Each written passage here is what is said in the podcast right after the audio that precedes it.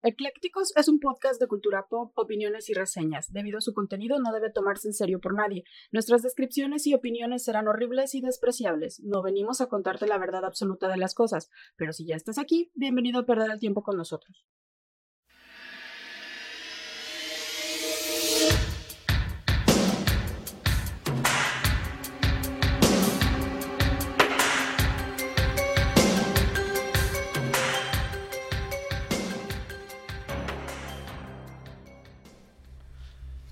Hola, ¿qué tal? Bienvenidos de nuevo a este viernes de Eclécticos. Un viernes como todos los fines de semana donde les traemos un poquito de pues de cositas nuevas, de datos interesantes y pues acuérdense que este programa de Eclécticos, este podcast está hecho para ustedes y por ustedes. Y pues es un programa donde hablamos de todo sin saber de nada. De este lado del micrófono los saluda como todos los viernes Mike. Yo soy Clau. Y pues ¿Qué tema traemos el día de hoy, Clau? El día de hoy vamos a tratar misterios, sin resolver. Misterios sin resolver. Y no las series, sino aquellos eh, crímenes, eh, situaciones eh, raras o extraordinarias que por alguna razón no tienen explicación. Sucesos que sucesos, no han exactamente. o no han podido ser confirmados por o esclarecidos. la ciencia o esclarecidos, así es. Entonces pueden ser crímenes, pueden ser eventos extraños, pueden ser este edificios con historias extrañas que no pueden ser completamente esclarecidos. Hay de tocho morocho el día de hoy. Hay un chilimix de misterios el día de hoy. Eh, es que hay muchísimas cosas que no se han podido resolver en la que la humanidad o que, que pues la gente no ha podido resolver, ¿no? Sí, o ha pasado o, fueron en un tiempo en donde no existía la tecnología para recabar suficiente evidencia y poder resolver el misterio, o sea, decir esto fue lo que pasó o esto lo ocasionó. No lo vamos a tocar porque a lo mejor, bueno, no sé, yo no lo traigo porque es muy mainstream, pero uno de los casos que no se ha podido resolver es el Jack el Destripador, ¿no? Ah, sí, sí, sí. O sea, tiene... Y hay muchas teorías alrededor Fue en 1800, ¿verdad? Sí. En 1800. Y hay muchas teorías y se ha especulado mucho, se han dicho, igual el Zodíaco el asesino del zodiaco. El asesino pero creo que sí hay un este hay un posible sospechoso, pero es que otra vez no se puede pero cuando determinaron que era sospechoso ya había muerto. Entonces tampoco hay forma de, de, corroborarlo. corroborarlo. Sí, y, hay muchísimos misterios. Pues bueno, Clau, empieza. ¿Empiezo con yo? cuál, sí, sí, sí. ¿Con cuál vamos a empezar? Eh, yo tengo uno cortito, se llama La epidemia del baile de 1518. Uh, buenísima. Ok. Eh, la epidemia de baile, eh, o también conocido como la plaga de la danza, fue un caso de coreomanía ocurrido en Estrasburgo, una ciudad este, antiguamente del Sacro Imperio Romano Germánico, que ahora es al noreste de Francia. Eh, se supone que sucedió en 1518 y sabemos esto porque fue ampliamente documentado por historiadores de la época, por médicos este, de la época en sus diarios recabaron información al respecto de los síntomas y de lo que estaba pasando. Se supone que todo empezó a mediados de julio de 1518 cuando una mujer llamada Frau Trofea comenzó a bailar en una calle de Estrasburgo y esto se mantuvo primero de 4 a 6 días. Durante estos días, 34 personas se unieron al baile de esta, este, de esta mujer. De esta mujer, así es. Y en un mes, cerca de 400 bailarines estaban las 24 horas bailando. No paraban para nada, un, poquito así mientras, este, o sea, bailaban y todo, pero tomaban un poquito de agua y seguían, y, o sea, no paraban para nada, seguían bailando. Creo que le llaman la fiebre del baile, ¿no? También. Esta epidemia del baile, la fiebre del baile. La fiebre del baile. Y, y, era, se supone que era contagioso. si tú los veías, entonces tú te ponías a bailar también. Y así se fueron sumando muchas personas. Algunas de estas personas eh, terminaron muriendo de ataques del corazón, derrames cerebrales o agotamiento. O sea, los pies ya es, prácticamente estaban sangrando de, de, todo el tiempo que habían este, estado bailando sin parar. Documentos históricos incluyendo apuntes de doctores, sermones, crónicas locales e incluso notas publicadas por el municipio de Estrasburgo hacen un énfasis en que todas las víctimas bailaban. O sea, no era que tuvieran ataques epilépticos, no eran este, movimientos involuntarios, no eran, o sea, era un baile. Estaban, haciendo bailando. pasos de baile. Así es. eh, a medida de que la epidemia bailaba, eh, perdón, de que la epidemia de baile empeoraba, este, los nobles del, lugar se preocuparon por los acontecimientos y entonces buscaron a los médicos para que trataran de descartar qué podía dar origen a este baile. O sea, era un embrujo, era este, una situación astrológica, era un acontecimiento sobrenatural. O sea, querían que los doctores trataran de explicar qué pasaba con estas gentes y por qué estaban bailando. Eh, en su lugar anunciaron que la epidemia se debía a una enfermedad causada por el aumento de la temperatura en la sangre. O sea, lo más fácil al, no saber, eh, no sé qué tienen, pero a lo mejor tienen temperatura, ¿no? Obviamente... Diría Franco Escamilla, es el cigarro. Digo, no, como dice este Vallarta, técnicamente no hay nada malo en ello, pero como que, algo, no cuadra. Entonces, obviamente tenían las mejillas sonrojadas estas personas y pues probablemente su sangre sí tenía un poquito más de temperatura, pero se debía también al movimiento y a toda la actividad física que estaban realizando con el baile. Este, entonces ellos dijeron, no, ¿sabes qué? Los doctores dijeron, no hay que prescribir sangrías, que las sangrías en ese tiempo eran una técnica de eh, cortar el cuerpo para derramar un, poco de sangre, Ajá, y de esa forma libraban cierta presión y, demás. ya sabemos que no sirve para nada, pero en esa época era así como una técnica muy, muy usada. utilizada, así es. Si le duele la cabeza una sangría. una sangría. Este, las autoridades persuadieron a que la gente continuara bailando y en parte eh, procuraron abrir dos mercados e incluso construyeron un escenario para que las personas siguieran bailando. Lo anterior debido a que creían que si las personas bailaban día y noche se mejorarían. Es así como de sácalo todo, hija, hasta que termines, ¿no? Tú dale hasta pues que te canses, Hasta que el cuerpo aguante y ya no aguantó y se murió. Eh, para incrementar la efectividad de la cura, según ellos, incluso contrataron músicos para mantener a los enfermos bailando. Algunos de los bailarines fueron llevados a capillas en donde buscaron la cura de la enfermedad. O sea, dijeron, están poseídos, hay que exorcizarlos. Entonces, este, pues tampoco funcionó. De esto se derivan eh, dos teorías modernas. Eh, estas teorías, ah, perdón, son tres. Primero, la primera dice que puede se pudo deber a una intoxicación alimentaria por los productos tóxicos y psicoactivos de los hongos del cornezuelo. Suena lógico. Que crecen comúnmente en los granos de la familia del trigo. Entonces, si estamos hablando de 1518, es posible que quizá fermentaran estos granos y generaran esa, esa intoxicación o ese agente psicoactivo en lo que comían. Entonces, si se comían el pan y el pan ya traía este agente, pues era como que te estabas metiendo una dosis, ¿no? Un pues pase y, te ponías a bailar. Eh, la segunda, no, de hecho, este, mencionan también que la ergotamina es el principal producto psicoactivo de los hongos del cornezuelo y está estructuralmente relacionada con el fármaco recreativo conocido también como el LSD. Suena muy lógico. Pero antes de que descubrieran que era, el LSD. pero si es un agente. Este, Tuvieron su viaje alucinógeno suavecito. Esa es una teoría. La segunda teoría dice que eh, uno de los historiadores británicos eh, de nombre John C. Walker propuso que la plaga de baile posiblemente este, era relacionada con una época de extrema hambruna que pudo provocar fiebres altas que impulsaron momentos de desenfreno sin control. O sea, estaban delirantes. Una locura, un delirio por, por la temperatura, la fiebre muy alta. Y aunque se desconoce finalmente el origen de la pandemia, se supone que pudo tratarse también de un caso de histeria colectiva, que es esta, esta situación en la que, eh, por ejemplo, puede ser un miedo colectivo o una risa colectiva, en este caso pues fue un baile que se contagió, o como cuando dicen que si tú este, bostezas y, y, el bostezo se le contagia al otro. Entonces puede ser algo así, pero honestamente esta tercera teoría yo dudo mucho de, de su... De, su explicación, le voy más a la primera. Yo también a la de los La de la intoxicación por hongo, ajá, o, por el LSD. Y esa, fue la epidemia del baile, del baile de 1518. Uy, imagínate qué chido, ¿no? De repente que te. Bueno, o sea, fue una epidemia buena, ¿no? No, pues es que en realidad, o sea, puedes Digo, buena entre comillas, porque pues, se murió gente. ¿Sabes qué? Es que, o sea, mm, me imagino que en un Burning Man pasa lo mismo. O sea, que están todos mundo bailando y bailan 3, 4 días y no se dan cuenta y terminan. O en un rave que se avientan toda la noche bailando. Sí, pero no duraron tantos 40 días. Pero tiene una explicación, ¿no? O sea, te desconectas del cuerpo porque estás bajo el efecto de una sustancia. Creo que tiene mucho sentido.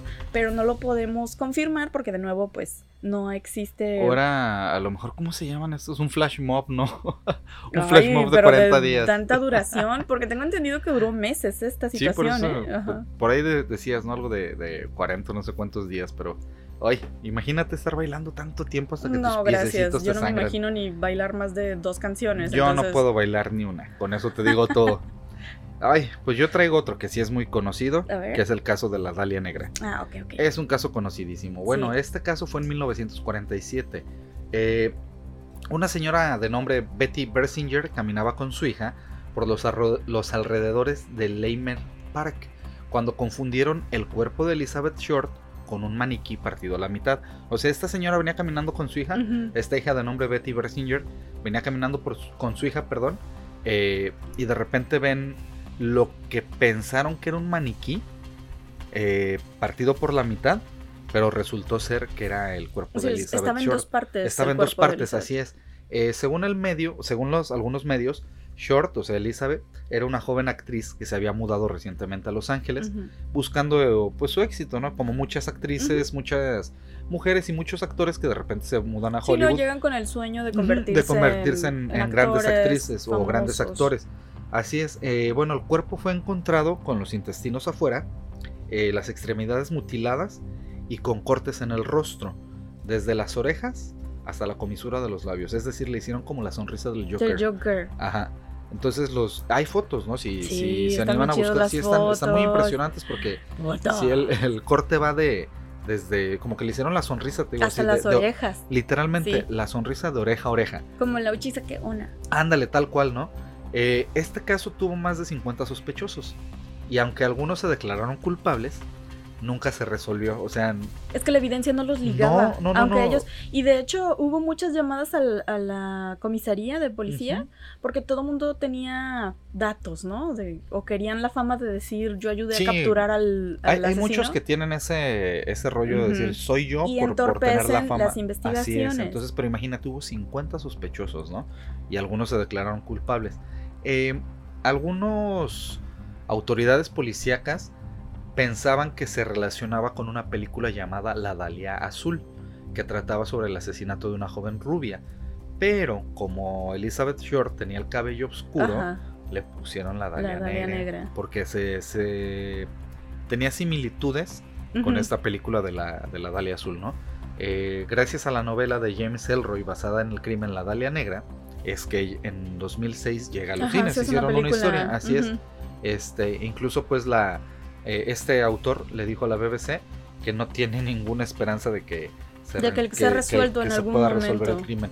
Y es un crimen muy muy conocido, ¿no? Porque eh, te digo, o sea, se sabe quién es la eh, la víctima, se saben las circunstancias y todo, y además pues es muy impresionante, ¿no? Porque partieron el cuerpo a la mitad, pero así justo justo por la mitad, obviamente pues bueno, la- los órganos estaban expuestos por el, por el mismo tipo de corte. Eh, ah, y también los senos estaban mutilados, ahorita que me acuerdo, le, sí. le mutilaron los senos en los costados y este... Y pues bueno, tiene una brutalidad muy impresionante. No, y aparte hay unos datos bien bizarros alrededor del caso de la Dalia, porque eh, tengo entendido que el cuerpo es recuperado eh, sin una gota de sangre. O sea, no hubo un rastro de sangre No, no había que rastros. se viera como que la arrastraron y quedó una marca. O sea, el cuerpo ya no tenía sangre cuando Ujú. fue desechado. No, y no estaba tampoco en los alrededores. Y no, e- no, o sea, fue asesinada en algún otro lado, le drenaron toda la sangre Y y, la después llevaron la arrojaron. Por eso este, la señora y su hija pensaron que era, Que un, era un maniquí, maniquí. porque no había rastros de sangre, o sea, estaban las partes ahí expuestas.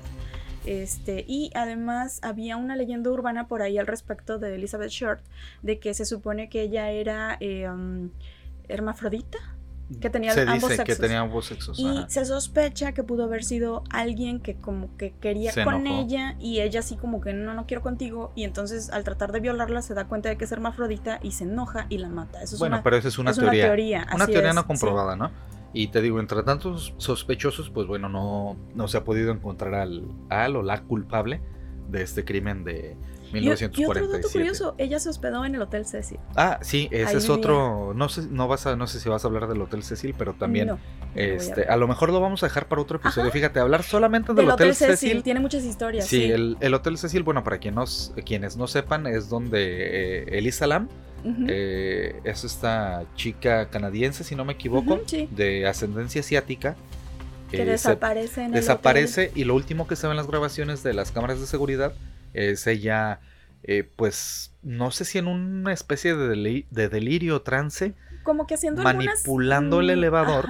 Y al final, bueno, pues la encuentran eh, muerta en, uno, de, los tanques de, agua, en la azotea. y se da cuenta, se dan cuenta porque los eh, huéspedes de este hotel empiezan a reportar un mal olor y un, mal, sabor, en, el, agua, Del, hotel. Pues, bueno, era el cuerpo de Lisa Lam. Entonces, parte del Hotel Cecil. El Hotel Cecil tiene muchas historias buenísimas. Muchos personajes extraños. Que sí, fíjate, lo, propongo para, para un tema próximo. Sí, hay que estudiar. Solamente, para hablar el, solamente Hotel del Hotel Cecil. Tiene, tiene, una, tiene muchos mitos alrededor. De...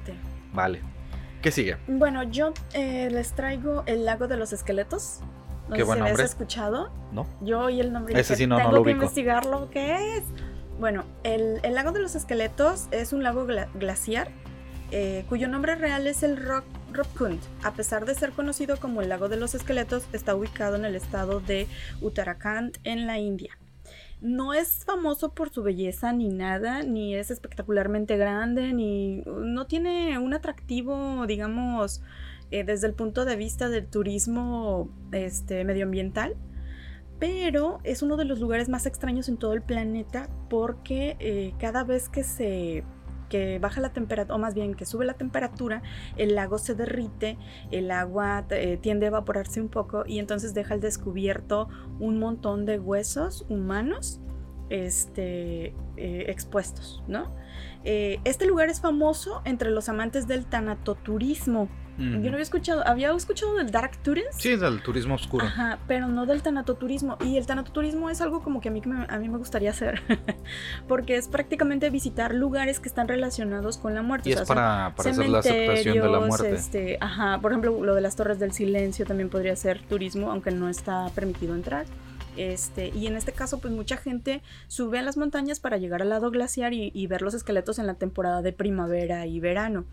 Eh, incluso este, en 1942, un guardabosques que patrullaba la zona descubrió cientos de cuerpos humanos congelados en las aguas.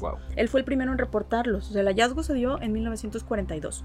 Lo extraño fue este, que mm, los cuerpos no son todos de la misma época. Se les han realizado pruebas de carbono 14 y no todos son este, de la misma, del mismo año o de la misma, del mismo siglo incluso. Se pensaba que podían haber sido em, migrantes que peregrinaban por la zona hacia templos budistas que se encuentran por allá. Eh, pero y que a lo mejor en una em, ¿cómo se llama cuando la nieve cae? avalancha, mm. que probablemente habían sido arrasados por una avalancha y los cuerpos habían quedado depositados en el lago y que por eso había tantos, ¿no? pero se dieron cuenta de que incluso no son de la misma época y no son de la misma eh, raza.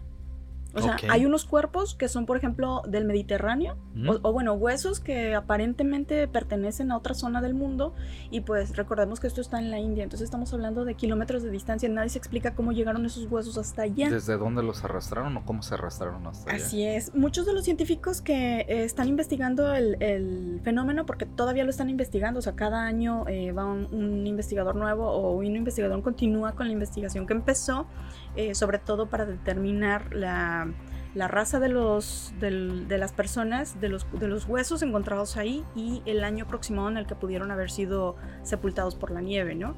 Eh, en teoría se han encontrado entre 600 y 800 esqueletos que desde su descubrimiento no han parado de suscitar teorías sobre cómo acabaron ahí. Pero no nada más eso, siguen apareciendo más.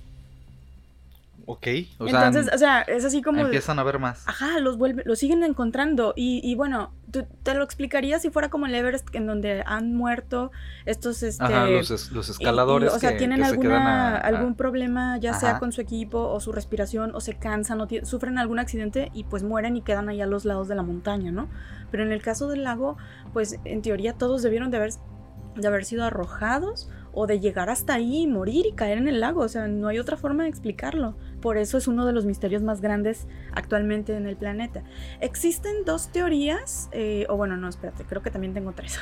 Son tres teorías. La primera dice que podrían ser eh, cuerpos eh, de enfermos de una pandemia entre el siglo XII y el siglo XV, que a lo mejor fueron sepultados por una luz, un imprevisto o una tormenta y los cuerpos fueron arrojados hasta el lago, ¿no? Como mencionaba. La segunda teoría dice que pueden ser restos de soldados indios que intentaron invadir el Tíbet en el siglo XIX y que murieron en el camino. Entonces, si tú sumas estas dos teorías, le da sentido a el que sean de diferentes épocas. Pero, ¿cómo explicas los cuerpos que pertenecen a eh, personas que vivieron en el Mediterráneo? O sea, no, no, no, no, hay una explicación lógica de cómo, cómo pudieron haber llegado También hay asiáticos, hay japoneses, este, eh, chinos, este, o sea, de, de, otras culturas que cayeron también ahí, están encontrando sus huesos. Y tres, hay otra teoría que dice que los restos son de un rey indio, su esposa y sus esclavos. Y esto daría sentido a las personas de diferentes nacionalidades. Mm. Porque los, esclavis, los esclavos pues eran pueblos conquistados y te los llevabas de donde fuera que estuvieran, ¿no? Entonces eso podría dar una explicación. ¿Pero tantos? Ajá, pero tantos. Y aparte, este, en teoría pues debieron de haber muerto todos al mismo tiempo en una tormenta del siglo IX. Entonces es, es, poco probable porque se han encontrado huesos que con la prueba del carbono 14 aparentemente no tienen más de 200 años de antigüedad. Entonces no pueden corresponder al rey indio, su esposa y sus esclavos. Entonces, no, no tiene lógica. Yo siento pues. que es así como... Eh, cuando los ovnis abducen a las personas y, los y a lo allá. mejor ya ves que les hacen experimentos y todo y a lo mejor algunos no sobreviven a esos experimentos y como que dicen chin este espécimen se me murió pues vamos al lago y ahí aviéntalo ¿no? y ahí tienen su cerro de, de experimentos fallidos. ahí échale cal. O sea porque qué otra qué otra este no está muy raro explicación no, tiene sí.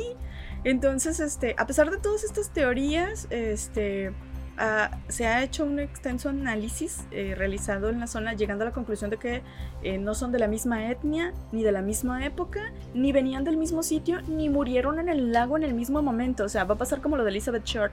Puede ser que murieron en otra parte, pero el cuerpo llegó ahí. Ajá. Pero llevar, bueno. Entonces yo, yo lo explico con pues es como Stonehenge. No, o sea, las piedras no son de ahí y, y, la tecnología no daba en esa época como para para llevar unos monolitos Pero de tal Stone, tamaño, ¿no? En Stonehenge ya hay estudios de que llevaron las rocas a través de unos. Sí, digo, como... está impresionante, ¿no? Lo más fácil y es aparte, aliens. si te explicas, sí, aliens, pero sí hay muchos eh, fenómenos o construcciones, este, digamos, de, de, la época medieval o previo a. Este, que se puede explicar con que una tenían un montón de tiempo, dos tenían un montón de mano de obra y tres no tenían nada más que hacer. Entonces, se podían llevar 50 años en construirlo. No, y ¿Te o acuerdas más? qué es lo que decíamos de, de que antes era Así, estoy aburrido, me voy a hacer explorador. Ah, sí, ajá, ajá. Así de, no. soy experto explorador. ¿Por Ajá. qué? Porque quiero. Porque soy aburrido, no tengo nada estoy más aburrido, que quiero ser pirata. Y se iban. Sí. O sea, así, así. Muchos eran, eran de... de... que, no, es que el, el gran explorador William no sé qué, y el gran explorador pues, estaba aburrido y se salió y dijo, yo voy a ser explorador, o a lo mejor tenía broncas con su mujer y me voy a explorar. Y ya se iba, ¿no? No, pues algunos cuerpos datan del año 800, otros del año 1800, y hay una diferencia temporal entre unos y otros de más de mil años. O sea, no hay forma de explicarlo. Y a lo mejor, bueno, si dices, ok, los del siglo este, 9 quizás sí se explican de esta forma con una avalancha, pero los de 1800, ¿cómo los explicas? Entonces, este, se cree que eh, era una zona de peregrinación y una de las teorías sostiene que lo que ahora es un lago era una antigua zona de peregrinación donde la gente podría acudir en masas. Y aunque en la zona no aparecen relatos creíbles de peregrinaciones hasta el siglo XIX, hay inscripciones en los templos locales que datan entre los siglos 8 y 10, lo que podría sugerir que sí hubo rutas de peregrinación mucho más antiguas. De esta forma, se cree que algunos de los cuerpos encontrados en el lugar sí pudieron deberse a una muerte masiva durante el mismo peregrinaje. También se explica con una pandemia entre los peregrinos. Bueno, a lo mejor tomaron Kool-Aid como los de Johanstown. Imagínate. Ajá. O sea, a lo mejor fue un suicidio masivo y no sabes. O sea, Pero peregrinaron en diferentes todos. épocas del tiempo. ¿La Pues, historia eh, se repite? O a lo mejor, eh, si era un templo, un lugar de peregrinación, que a lo mejor ese hubiese sido el ritual, llegar ahí y y morir. darte cuello. No sé. Pues. No sé, teorías Sí, al aire. teorías hay un montón. No, y te aviento así una teoría al aire, ¿no? Así es. Entonces, ese es el lago de los esqueletos. De hecho, hay muchas este, fotografías al respecto. Claro que cada año varían porque dependen mucho de este Pues las condiciones el grado clima. en que se haya este eh, ¿cómo se llama? descongelado el lago y, y, pues obviamente entre ese congelamiento y descongelamiento los huesos tienden a moverse porque pues cambian de, de posición. Sí, por el, agua. viento y todo, ajá, ujú. y el agua los, los mueve. ¿Qué interesante, traes? no lo conocía. ¿Qué no lo conocía. Uno que sí es de conocer. El misterio, un misterio mexicano. A ver.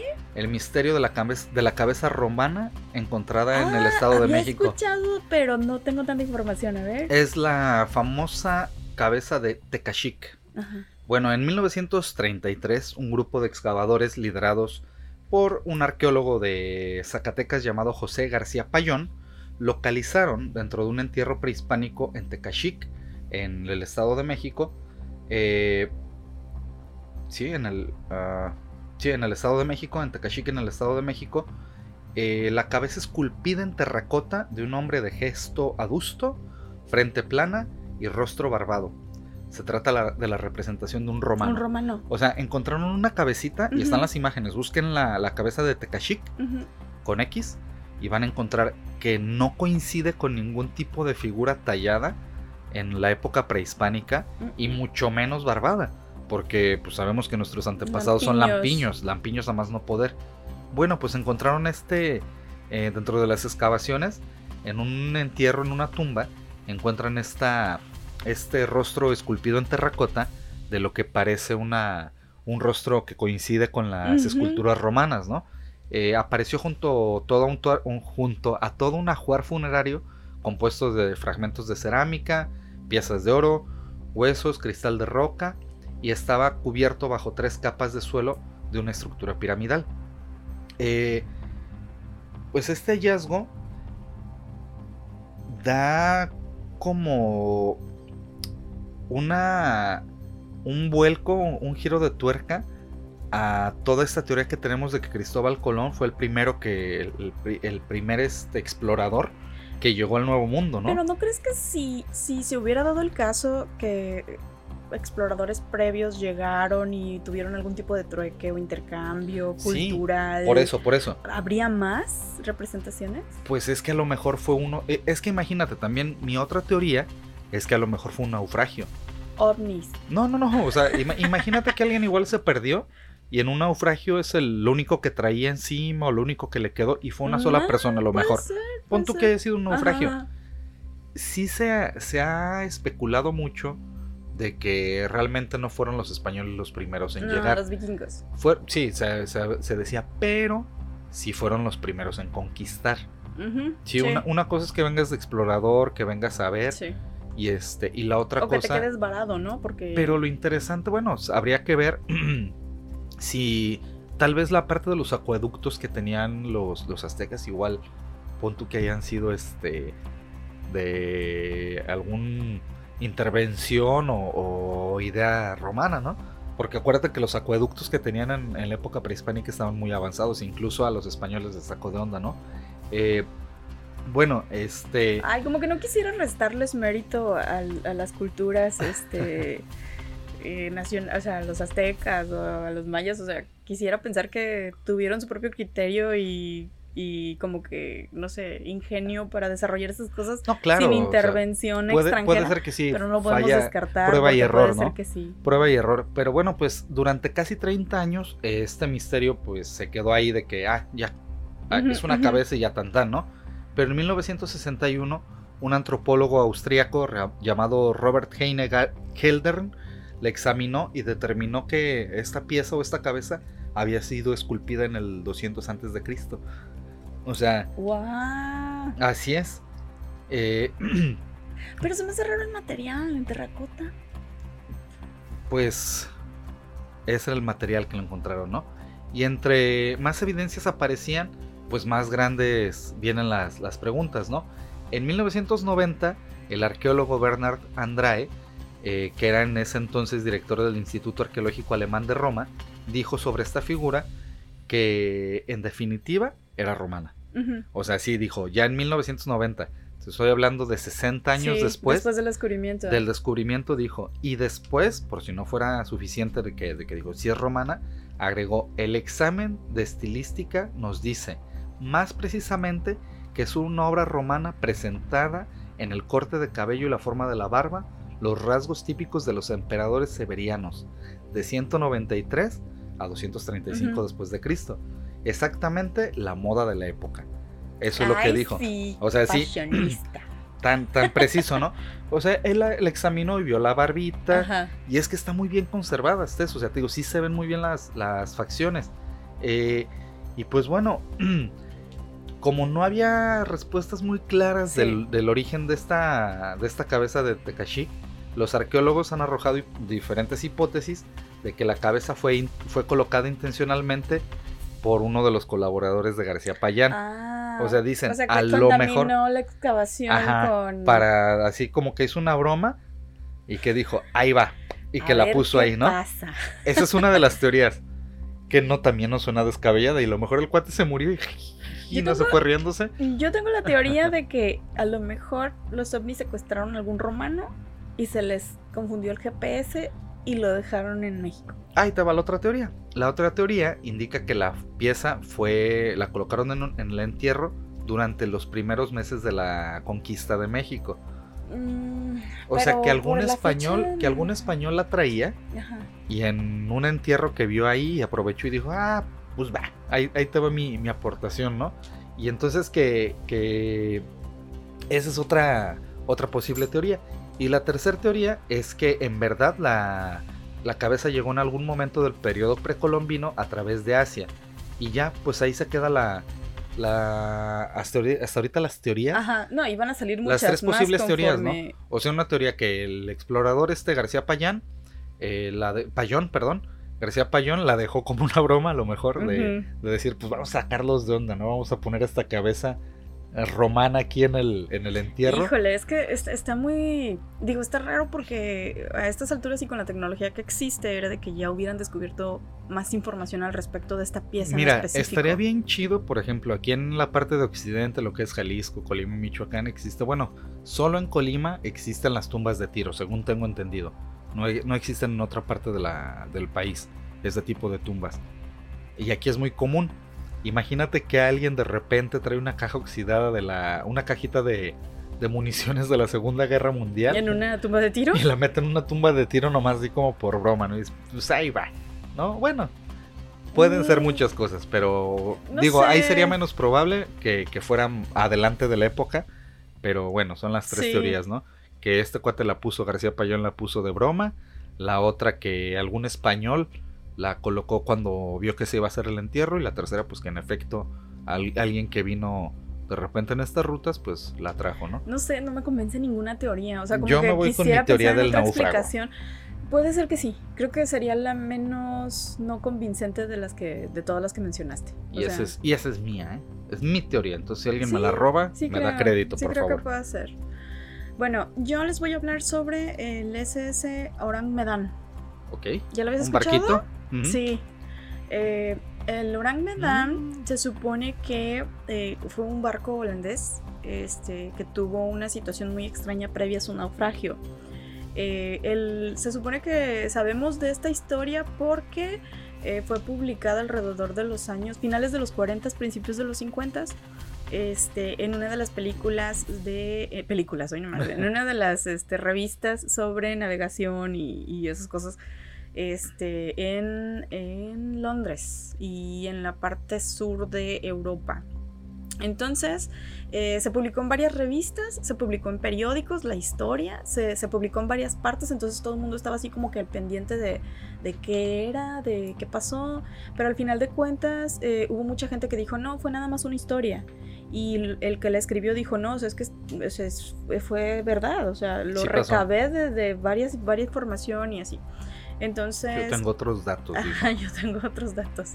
En artículos en varias revistas de navegación se incluyen las experiencias del único supuesto superviviente de la tripulación del Urang Medan, que fue encontrado eh, por un misionero italiano y los nativos de Atolón Tuangui, en las Islas Marshall.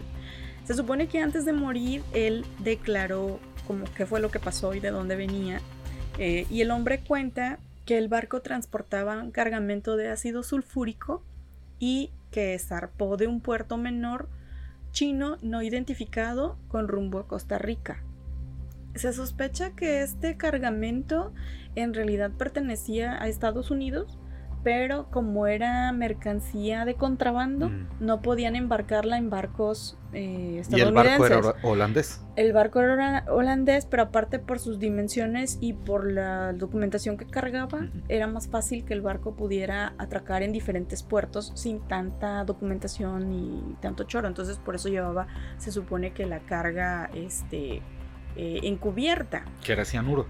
En teoría, ácido sulfúrico. Ácido sulfúrico, Ácido sulfúrico. Me fui con otra, este, otra historia que tenía yo de cianuro. Los, los relatos del Urán Medan dicen que eh, el nombre significa hombre de Medan. Y Medan es la capital de la provincia de, de Indonesia. Mm. Entonces, por eso saben más o menos la procedencia, pero la propiedad era eh, holandés. Entonces, este Sabemos de esta historia porque dos buques estadounidenses que navegaban en el estrecho de Malaca eh, captaron mensajes de auxilio que en ese tiempo este, ya se utilizaba el SOS, era así mundialmente, eh, ya era un protocolo sí, es la, de auxilio. para pedir auxilio. Entonces este, empezaron a recibir pedidos de auxilio en código Morse y el mensaje decía SOS del Urang Medan Seguimos a flote. Todos los oficiales, incluyendo el capitán, están, muertos, en el cuarto de mapas y en el puente. Posiblemente toda la tripulación está muerta también. Después hubo un breve silencio y finalmente se recibió un último mensaje que decía estoy muriendo. Después no se volvió a recibir más mensajes del Urán Medan. Obviamente estos dos buques rápidamente llegaron lo más pronto posible a las coordenadas que se les habían enviado este, pero cuando llegaron, eh, toda la tripulación a bordo eh, estaba muerta. Eh, incluso la mascota, que era un perrito en el barco, también estaba muerto. Y mencionan que estos cuerpos tenían la espalda arqueada y sus extremidades extendidas. Sus rostros miraban hacia el cielo y los ojos estaban fijos y la boca abierta. O sea, como si hubieran sufrido como un espasmo o un ataque de pánico o un infarto fulminante, pero todos al mismo tiempo. Me, viene a la mente un poquito como la expresión de el aro. De la ah, chica que encuentran, pero, pero, viendo hacia arriba. Ajá, como torcidos, con, las espaldas arqueadas. Este. no se encontraron supervivientes y los cadáveres no presentaban heridas visibles. Ahora, aquí hay una contradicción con lo que empecé narrando, que se supone que viene la historia de un supuesto superviviente que dijo pasó esto y luego se murió. Entonces puede ser que el tipo haya saltado antes de que lo alcanzara lo que sea que mató a todos los demás y de puro milagro fue rescatado, pero no existe como que evidencia otra vez de que, él haya, trabajado en el barco o a lo mejor era superviviente de otro barco, se desconoce, ¿no? Pero lo que es un hecho es que toda la tripulación se murió y e, todos aparecieron y está registrado, ajá, porque, porque los dos buques que llegaron este, pues, tuvieron que remolcar el barco con todo y cadáveres, ¿no? Este, cuando el barco estaba siendo preparado para ser remolcado por el Silver Star, que era el nombre de uno de los buques estadounidenses eh, que lo iba a llevar a un puerto cercano, de repente el barco estalló en un incendio. O sea, empezó a quemarse, sin nadie a bordo vivo como para iniciar fuego, ¿sí? Entonces, este, pues el buque se quedó así como de, ¿qué onda? ¿Qué está pasando? Y obviamente no podían hacer nada porque... No, pues ¿cómo, te regresas a apagarlo o algo así? Entonces, este, se dieron cuenta de que el incendio provenía de la bodega de carga número 4, lo que obligó al equipo de abordaje a evacuar inmediatamente el, barco, ¿no? Eh, el carguero holandés eh, ya no permitió que se pudiera llevar cualquier otra investigación porque no pudo llegar a puerto, nadie pudo subirse como a tomar muestras este, de algún químico o de las paredes o de los cuerpos o de los cadáveres porque pues empezó a quemarse y poco después explotó y luego se hundió. Y ya, y se perdió la evidencia de todo lo que entonces, este, pues los buques quedaron así como de, what the fuck, ¿qué acaba de pasar? Entonces vieron algo horrible y luego inexplicablemente empieza a arder y luego explota y se hunde. así como, no manches, o sea, te hubieras quedado así como, ¿es un barco fantasma o qué es esto? Y pues, o sea, finales de los 40. Entonces, a partir de esto y de la recopilación de los dos este, historiales de los barcos buques, que, porque cuando estás en el mar, o cuando eres este capitán de un barco, tienes que llevar un diario. Una bitácora. Todo lo que hagas, todo, o todo lo que veas o suceda, o ah, vimos una ballena, lo anotan. Este, ah, tuvimos vientos fuertes del sur, lo anotan. Entonces, todo este suceso se es, anotó. Es la caja negra manual de los barcos. Ajá. Entonces, este, pues las teorías dicen que eh, podría ser que el Orang podría haber estado involucrado en operaciones de contrabando de sustancias químicas, tales como el cargamento de cianuro de potasio y nitroglicerina, o incluso lotes de gas nervioso, que no llegaron a emplearse en la Segunda Guerra Mundial, porque según la teoría, bueno, el agua de mar habría entrado en la bodega del barco hace una reacción química con la carga y emite gases tóxicos que mm. pudo haber influenciado, ajá, en, o sea, afectado a toda la, la, tripulación y pues que eso pudo haberlos matado, este, por asfixia o envenenamiento. Eh, más tarde, el agua de mar habría reaccionado con la nitroglicerina, causando el fuego y la posterior explosión registrada. Entonces, esa es una teoría, pero no lo podemos asegurar porque no se pudieron recabar eh, muestras de lo que estaba en la bodega y porque se hundió y porque los cuerpos también quedaron calcinados. Otra teoría es que el barco estaba transportando gas nervioso que el ejército imperial japonés había acumulado en China durante la guerra. Recordemos que en la Segunda Guerra Mundial hubo como un campo de, pues no de exterminio, pero de pruebas. Sí, hacían pruebas. Este, Había por ahí un médico loco que estuvo experimentando con, con chinos y taiwaneses y surcoreanos. Sí, para aquellos que de repente piensan que los japoneses pobrecitos y nada más les cayó una bomba, no también tenían su historia negra durante la Segunda Guerra Mundial y, tenían una pelea muy fuerte con los chinos y los veían tantito peor que perros, ¿eh? Sí, tenían, tenían ahí una afrenta muy grave, tan, tan grave que todavía hay por ahí mucho resentimiento entre China y Japón. Este, pero pues sí los, los utilizaron como este. Como conejillos, conejillos de indias. Entonces se, se, teoriza que este, este gas encontrado pudo haber sido eh, incautado por Estados Unidos, pero otra vez, como eran sustancias ilícitas, pues no querían como que mancharse las manos de, llevárselas o de verse ellos así como nos las estamos llevando, porque también Estados Unidos cuando confisca las cosas no es porque sea muy buena onda, sino porque también las va a tener para utilizarlas en contra de cuando se le presente la, oportunidad, ¿no?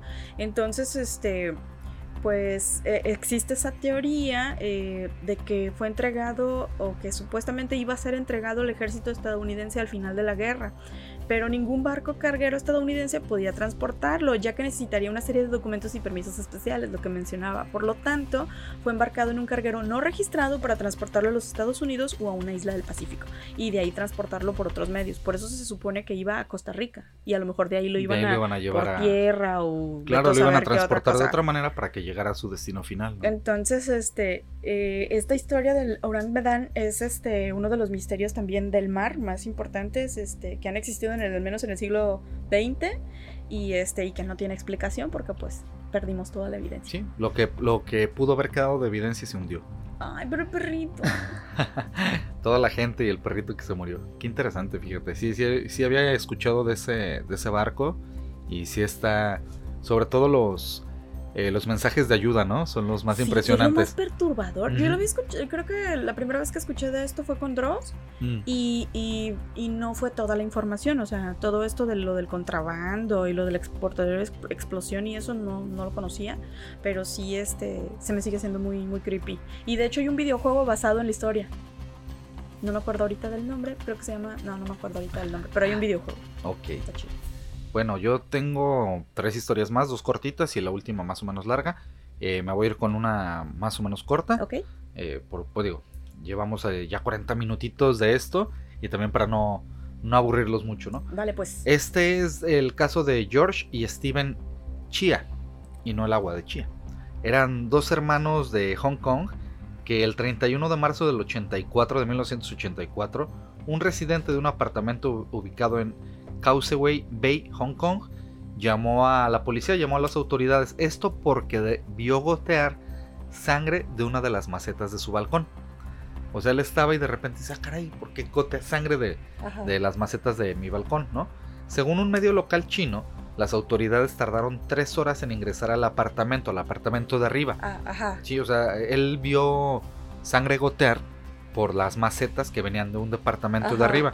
Entonces, pues llama a las autoridades, llama a la policía y llega la policía y tardan tres horas en entrar al departamento. Esto porque todas las ventanas estaban cubiertas con cemento. O sea, no había ventanas. ¿Cómo? eh, o sea, cemento tapiaron- avanzado, No, no, no, o sea, pues, no con cemento, pues, o sea, pusieron su murito de... tapiado. tapiaron las ventanas Con madera. con- no, pues con cemento, o sea, pusieron ladrillitos y cemento. O sea, Ah, no las manches. ventanas, ajá. Entonces no podían entrar porque todo estaba Entonces cubierto con tuvieron que cemento. demoler el muro. Ujú. Tuvieron que ¿Y cuando demoler, entonces entraron, tardaron tres horas. Una vez que entraron, encontraron dos cuerpos envueltos en sábanas y atados con cadenas. Pues estaban eh, amarrados con encadenados. Las víctimas fueron identificadas como George Chia, Song Yeng y Steven Chia Song Huat. Tres, tres personas. No, no, no, no, no. El nombre completo del primero es Ah, George Chia Song Yeng y el segundo se llama Steven Chia Song Huat. ah. Ese era el nombre completo. Los dos hermanos provenientes de Singapur. Eh, de, ¿Qué acuerdo, clase de hostal es esto? de acuerdo con los reportes que este medio, o report, eh, valga la, la redundancia, que este medio reportó, se cree que los hermanos fueron secuestrados Ajá. y asesinados, pero antes de ser asesinados les tomaron fotos para enviárselos a su familia. No, y pidiendo un rescate. recompensa. Ay, Así es. Y la familia pagó alrededor de 800 mil dólares por el rescate. No. Pero pues de igual manera los dos hermanos fueron asesinados. Esto fue en 1984 y actualmente, Tienen unos crímenes bien No raros, se conocen. Ajá, no se, no se conocen ni las causas ni los culpables de este crimen. Ahí sigue O sea, no hubo ni huellas no, digitales, ni... nada. ¿Cuánto tiempo pasó entre el descubrimiento y la muerte del... Es que imagínate, a lo mejor ya eran sopa ahí en el piso. Pues es que ya, para que el cuerpo empiece a hacer este proceso de liquefacción, Lu- Ajá. este, ya imagínate lo que tuvo que haber pasado para que penetrara la, los líquidos y la sangre Yo creo que de... eso es lo más horrible, ¿no? Porque, y eso también pasa aquí en México, que de repente hay personas que son muy solitarias o que son muy introvertidas y puede ser que mueran mientras duermen o les dé un infarto y no los encuentran hasta semanas Pues después. acuérdate que hace poquito veíamos un veíamos videos de limpiadores de escenas del crimen Sí, donde también gente muy solitaria ha cometido suicidio y los encuentran tres meses después, Ay, ¿no? no, la viejita que Había- se murió que el cráneo había- estaba pegado estaba al cuero cabelludo al- Sí, al, eh, colchón. suele, suele pasar. El caso de ella es que en principio era acumuladora. Ajá, sí. Entonces, tenía un cochinero en su ajá, casa, los tenía sol- pañales. digo, primero acumuladora, este, no tenía familia Ajá. y demás. Entonces, si ya expedía mal olor el departamento, pues se confundía Sí, no ibas a notar el que había su un muerte. cuerpo Sí, entonces la encontraron tres meses después, ¿no? Entonces, este, pero en este caso, pues no lía, pero sí, sí llegó la, el juguito de Y- cadáver, ¿no? Imagínate, o sea, y, y fue por eso que los descubrieron, porque escurrieron, si no, ahí hubieran quedado Ahí se hubieran quedado más rato. Guácala. Es el caso de George y Steven Chia. Se me hace rarísimo que no tengan este más evidencia, porque no es tan viejo, o sea, es del 80 No, es del tantos. 84. Ajá. ujú. Wow. No, pues hablando de asesinatos sin resolver, eh, tengo uno que se llama Los asesinatos de Hinterkaifeck. Ujú. Eh, eh, los- estos asesinatos, eh, esta historia va a tener un montón de nombres rarísimos eh, y muy complejos de No pronunciar. Entonces les pido disculpas si, si se oye bien feo. Este, bueno, corresponden a un homicidio masivo cometido en una pequeña granja ubicada entre las ciudades bávaras de Ingolstadt y Schroben- Schrobenhausen, ah, muy cerquita de Múnich, como a 70 kilómetros, eh, durante el anochecer del 31 de marzo de 1922. O sea, es un crimen muy viejo, hay muy poca evidencia, pero hay unas situaciones bien extrañas en el descubrimiento y en las situaciones que se dieron durante la investigación. Bueno, en el lugar, los seis habitantes de la finca fueron asesinados por medio de un pico. O sea, los mataron con una herramienta zapapico. manual, ajá, con un pico. En- normalmente les dieron en la cabeza. Eh, los crímenes permanecen sin resolver. Eh, las seis víctimas fueron Andreas Gruber, de 63 años, su esposa Casilia, de 72, su hija viuda, eh, Victoria Gabriel, de 35. O sea, Ella había enviudado eh, porque su esposo se fue a la Primera Guerra Mundial y nunca volvió. Entonces, pues la declararon viuda, ¿no? Porque nunca se reportó ya el, el señor. Los hijos de esta, que eran Casilia, de 7 años, Joseph, de 2, y la ama de llaves, María Baumgartner, de 44. Ellos fueron los seis, los seis, Las este, seis víctimas. las seis víctimas, así es. Eh, para esto, bueno, in- Interkaifek significa, en realidad no tiene un significado como claro, o sea, no es una palabra que existiera antes de, pero para dar sitio al- a este asesinato masivo que fue tan notorio para la época y, y fue así tantas personas y fue tan horrible que decidieron darle ese nombre porque significa detrás de la aldea de Kaifek Ok. o sea, ellos, ellos tenían como que su, su granjita adelante del pueblo, o bueno, detrás del pueblo, y por eso le pusieron así, ¿no? Es, es literalmente la traducción en teoría. Eh, nunca, este, perdón, pocos días después de los homicidios, el granjero Andreas Gruber le contó a sus vecinos que había encontrado hallazgos de huellas extrañas en la nieve que salían del bosque y que se dirigían hacia su casa, pero que no había huellas de, de que alguien hubiera salido. O sea, encontró huellas de que alguien vino desde el bosque hacia su granja Pero y no, no, había huellas de que hubiera ido. regresado. Ajá, y no encontró na- a nadie. O sea, nadie llegó ahí como que algún vecino o un cazador o alguien, algo, un homeless, lo que sea. Nunca encontró a nadie y no vio huellas de regreso, ¿no? Ese fue un, un dato así como que curioso que él reportó, pero no le habló a la policía. O sea, solo se lo mencionó a sus vecinos porque le pareció curioso. También había encontrado este. encontró eh, un periódico en su porche que nadie en la familia reconoció. O sea, nadie lo compró. Ellos no estaban suscritos a ese periódico como para que se los dejaran así como por nomás. Y además, él había dicho que escuchaba pisadas en su ático este, y había ruidos extraños en la casa. No, pues ya tenían a alguien ahí adentro. Alguien viviendo en las paredes. ¿no? Yo también me imaginé así como de algo pudo haber sido así. Pero eran seis personas viviendo en una casa. O sea, es extraño que no te lo topes o que, o que los demás no se lo hubieran escuchado o, o que hubieran visto algo raro, ¿no? Entonces, este. Bueno, nada de esto fue denunciado a la policía. Esto se sabe porque los vecinos eh, recordaron esta narración del el papá, el dueño de la casa, que les comentó que tenía esa, esas sospechas de que pues probablemente alguien estaba por ahí cerca, ¿no? Y alguien extraño. Seis meses antes de los hechos, el ama de llaves anterior había huido del lugar y ella dijo que se iba porque la casa estaba embrujada. Eh, explicó que ella escuchó voces extrañas y otros ruidos en los alrededores de la casa. La nueva criada, María Baumgarter, que fue la que murió, llegó a la granja el 31 de marzo, pocas horas antes de que se cometieran los homicidios. O sea, ella llegó en la tarde y en la noche los mataron. O sea, ella iba llegando, la otra había huido porque Ajá. dijo, no, aquí está embrujado y aquí se está, fue. está, aquí Y, o sea, qué horrible, este, mal lugar, mal timing, nada que ver ella, o sea, ahí pobrecita y también quedó, ¿no? Víctima de las circunstancias. Así es, no se pudo esclarecer qué sucedió exactamente aquel viernes al anochecer. Se cree que Andreas y su esposa Casilia, así como su hija Victoria y su nieta también Casilia, fueron atraídos al granero uno por uno, en donde fueron asesinados. O sea, se cree que el asesino primero llevó de a uno por uno para por poderlos llevar, porque si no, imagínate en bola, pues si hubieran podido contra Sí, una sola o persona. a lo mejor se defendían de otra manera. Así es. El autor o los autores, porque se desconoce si fue un grupo de bandidos o, un el asesino solitario, se dirigió a la casa y mató al bebé de dos años, Joseph, quien estaba durmiendo en su cuna en la habitación de su madre. Y también mató en su cama al ama de llaves Baumgarter en su dormitorio. Días después, el martes 4 de abril, tres vecinos se dirigieron a la granja porque nadie había visto a la familia en varios días, lo cual era algo muy raro. Aparte son estos pueblitos, bueno, no donde pueblitos, pero son granjeros que todos se conocen Ajá. y se llevan un kilo de naranjas a cambio de un queso, no sé, ¿no? O sea, hacen troque. Entonces como que estaba raro que nadie los hubiera visto en tantos días. Eh, el cartero notó que el correo se había estado acumulando en la oficina de correos y posteriormente fue hasta la casa con la correspondencia, pero nadie atendió su llamada. O sea, tampoco se metió ni fue a buscar en el granero. O sea, él nomás dijo, ah, deben haber salido, a lo mejor viajaron, algo debe haber pasado y se fue. No reportó nada. Ese mismo día, un mecánico de nombre Albert Hopner pasó cinco horas en la granja de los Gruber arreglando una maquinaria agrícola. Y Él solito, o sea, llegó. Sí, porque ya tenía su compromiso y y, dijo, ah, me voy me a dijeron poner". que arreglar el tractor, voy a arreglarlo. arreglarlo. Lo arregló Y y se fue sin haber hablado ni visto a ninguno de los miembros de la familia.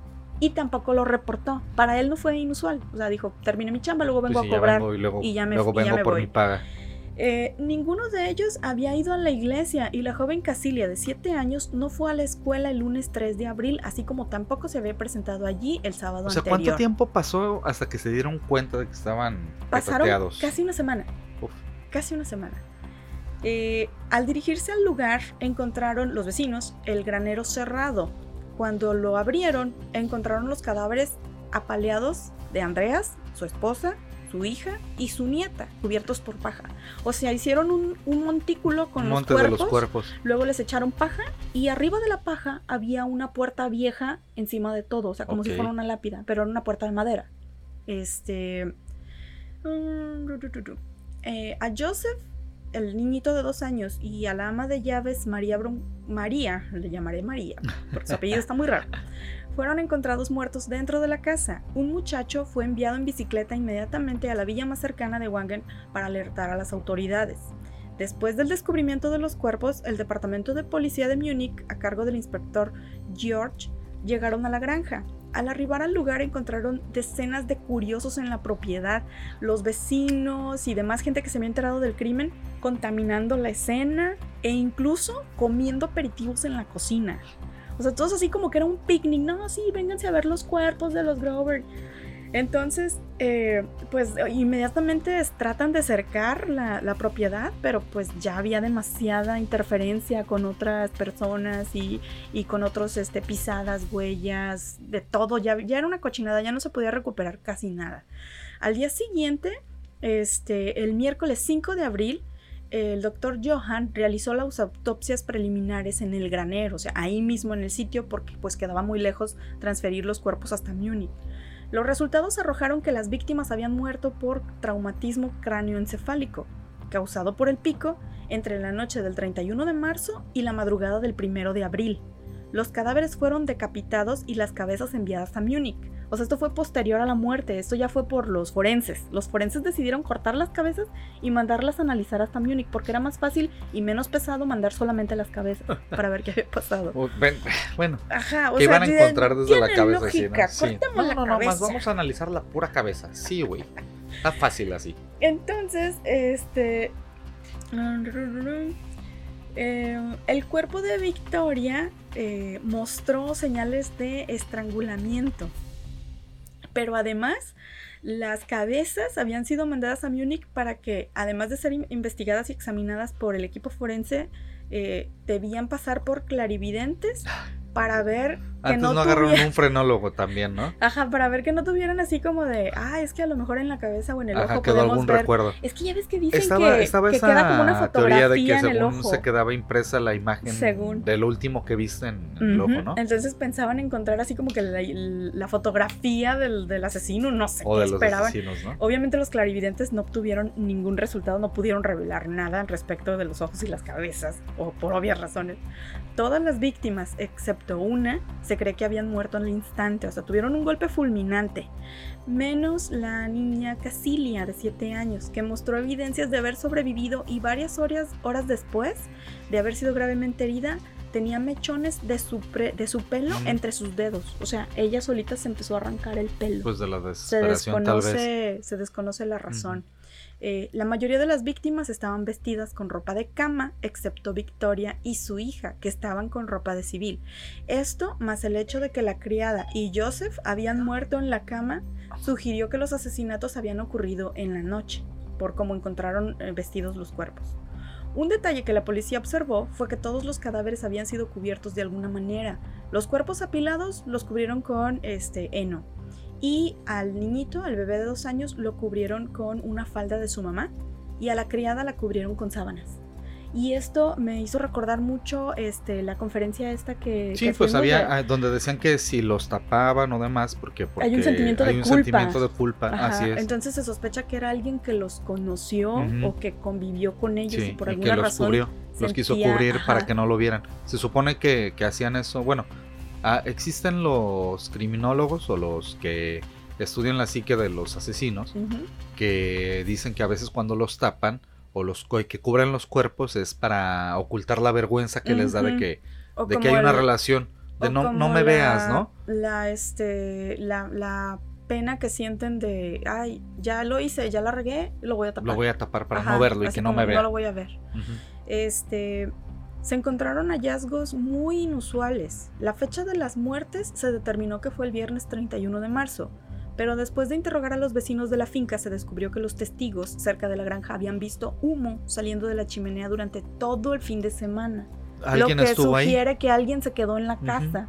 Y me acordé de Richard Rodríguez, que también terminaba de matar a las viejitas y se preparaba un juguito de naranja, se hacía un Se sentía bien cómodo ahí en la casa y hacía todo su Así Es. El lugar tenía evidencia de que alguien había comido recientemente ahí, una de las camas parecía haber sido usada hacía poco tiempo y se encontró que todo el ganado y todos los animales estaban bien alimentados y las vacas habían sido ordeñadas antes del descubrimiento de los cuerpos. Se quedó a hacer su chamba y todo y ¿Pero para qué? O sea, ya mataste a una familia y te pones a ordeñar vacas? No entiendo. Pues era muy responsable. Ninguno de los animales en la granja había sido lastimado de ninguna manera. El perro guardián fue encontrado ladrando en el granero, que había sido atado dentro del mismo, y se supone que pues debió haber sido el perpetrador el que lo amarró, ¿no?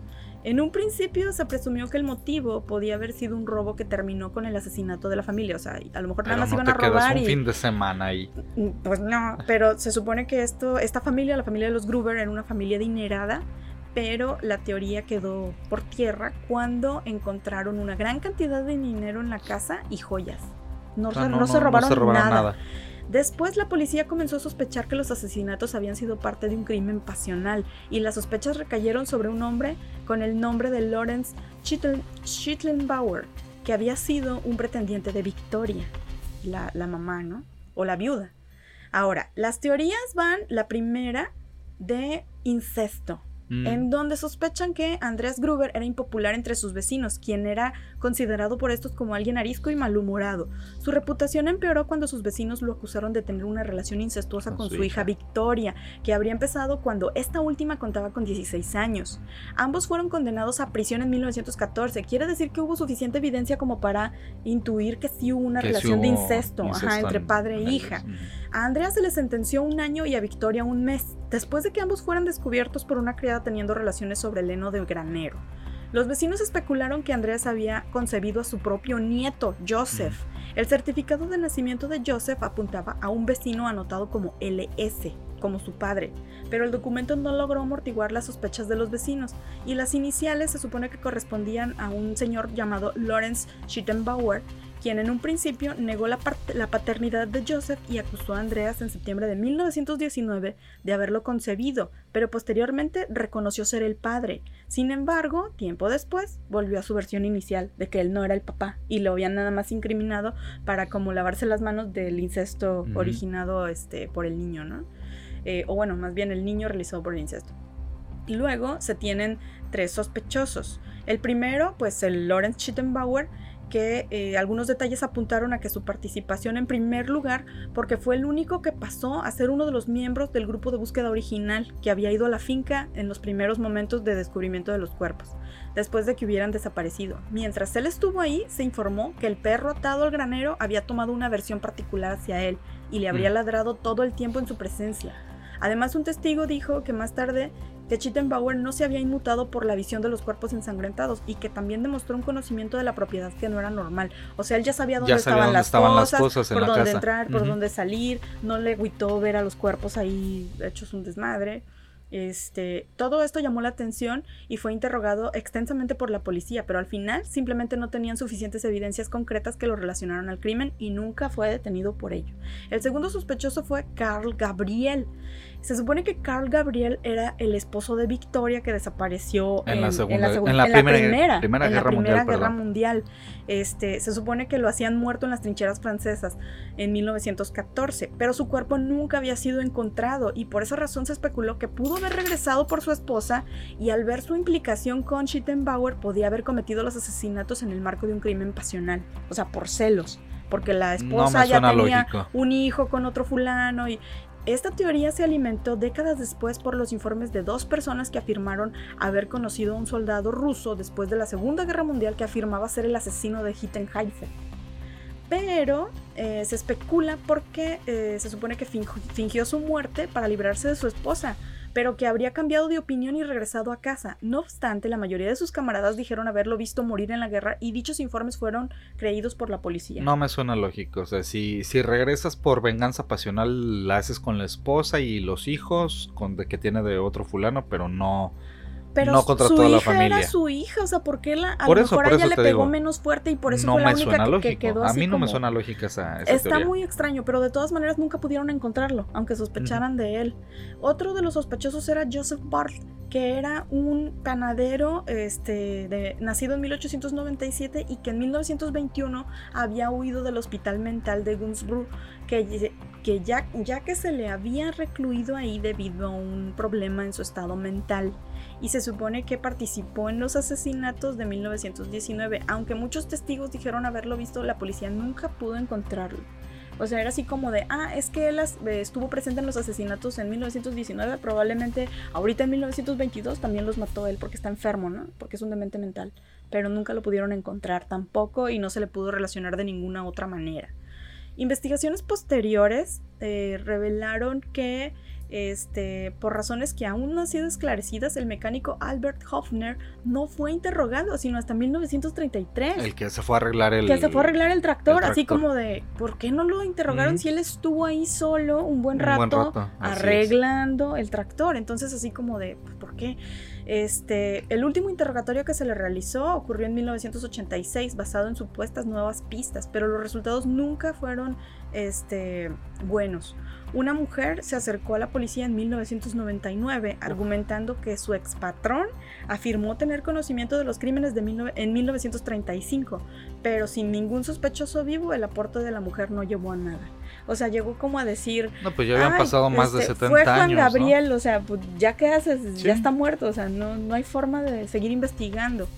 Eh, en 2007 se le dejó de tarea a los estudiantes de la Academia de Policía que realizaran una investigación con las fichas este, del, Sí, pues con del todo lo crimen que se tenía del, pero con de las evidencia. técnicas modernas en Ujú. investigación. Entonces, estos muchachitos llegaron a la conclusión sabia de que no es posible resolver el crimen por completo porque ya han pasado demasiados años. Eh, hay una falta de pruebas sustanciales y debido a las primitivas técnicas de investigación y de recolección de pruebas, este, pues no, no hay forma de darle sustento, ¿no? Además, las evidencias se han perdido y los sospechosos y testigos han muerto desde entonces. O sea, es un crimen que va a quedar eh, para siempre sin Pues al resolver. parecer no, no. Eh, No, y por el pero, tiempo. pero, los estudiantes dijeron que pudieron revelar o encontrar a otro sospechoso que pudo haber sido, pero que ya está muerto Mm. y que nunca van a revelar el nombre por respeto a los familiares que aún viven. Así como, güey, Pues es que, es Eh, que no, se me es que es un muy- sospechoso. Pues sí, pero, sí, o pero sea, si ya mientras no, sí, pero mientras no tengas la, la certeza. Pues no, pero no vas a decir es un asesino, nada más vas a decir es sospechoso. Y eso da pie a que la investigación siga. O sea, a lo mejor, no sé, en 20 años ya puedes revivir gente para entrevistarla, no sé. Bueno, las seis víctimas fueron enterradas en Whitehaven, donde se erige un monumento en el cementerio. Los cráneos nunca regresaron de Múnich se porque se, perdieron durante el caos de la Segunda Guerra Mundial. Mm. La granja fue demolida al año siguiente de los homicidios en 1923. Cerca de donde se encontraba la granja, hoy en día hay un santuario que recuerda a las víctimas de, de este asesinato. Así es. Múltiple asesinato. Híjole. Ah, me quedé así como de. Ah, y hay unas fotos, ¿eh? Hay fotos de, De, de la del caso, sí, de las evidencias. Y Pues está interesante, pero sí, o sea, ya la fecha, que ¿quién va a quedar vivo, no?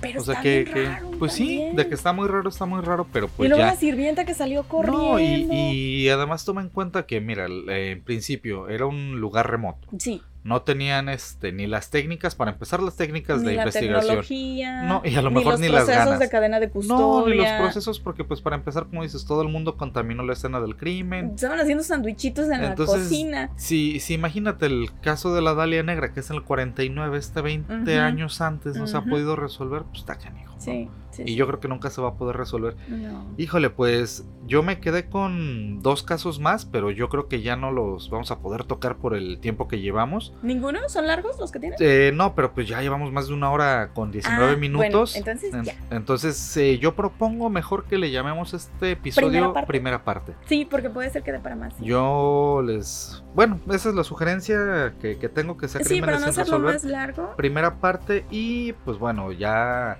si les gustó y demás, pues coméntenos a los eclécticos, los eclécticos arroba gmail.com. Acuérdense que la primera es con K y díganos si les, si les interesa. Yo les prometo que la segunda parte les voy a traer un, una, bueno, de mi parte, un misterio sin resolver que se llama La noche en que todo un pueblo fue invadido por aliens. Ah, Y ese es uno de los, de los que les traigo. Y pues, pues, seguramente hay más que tenemos y van a salir más. sí, Pero yo me quedé propongo que esta sea parte 1.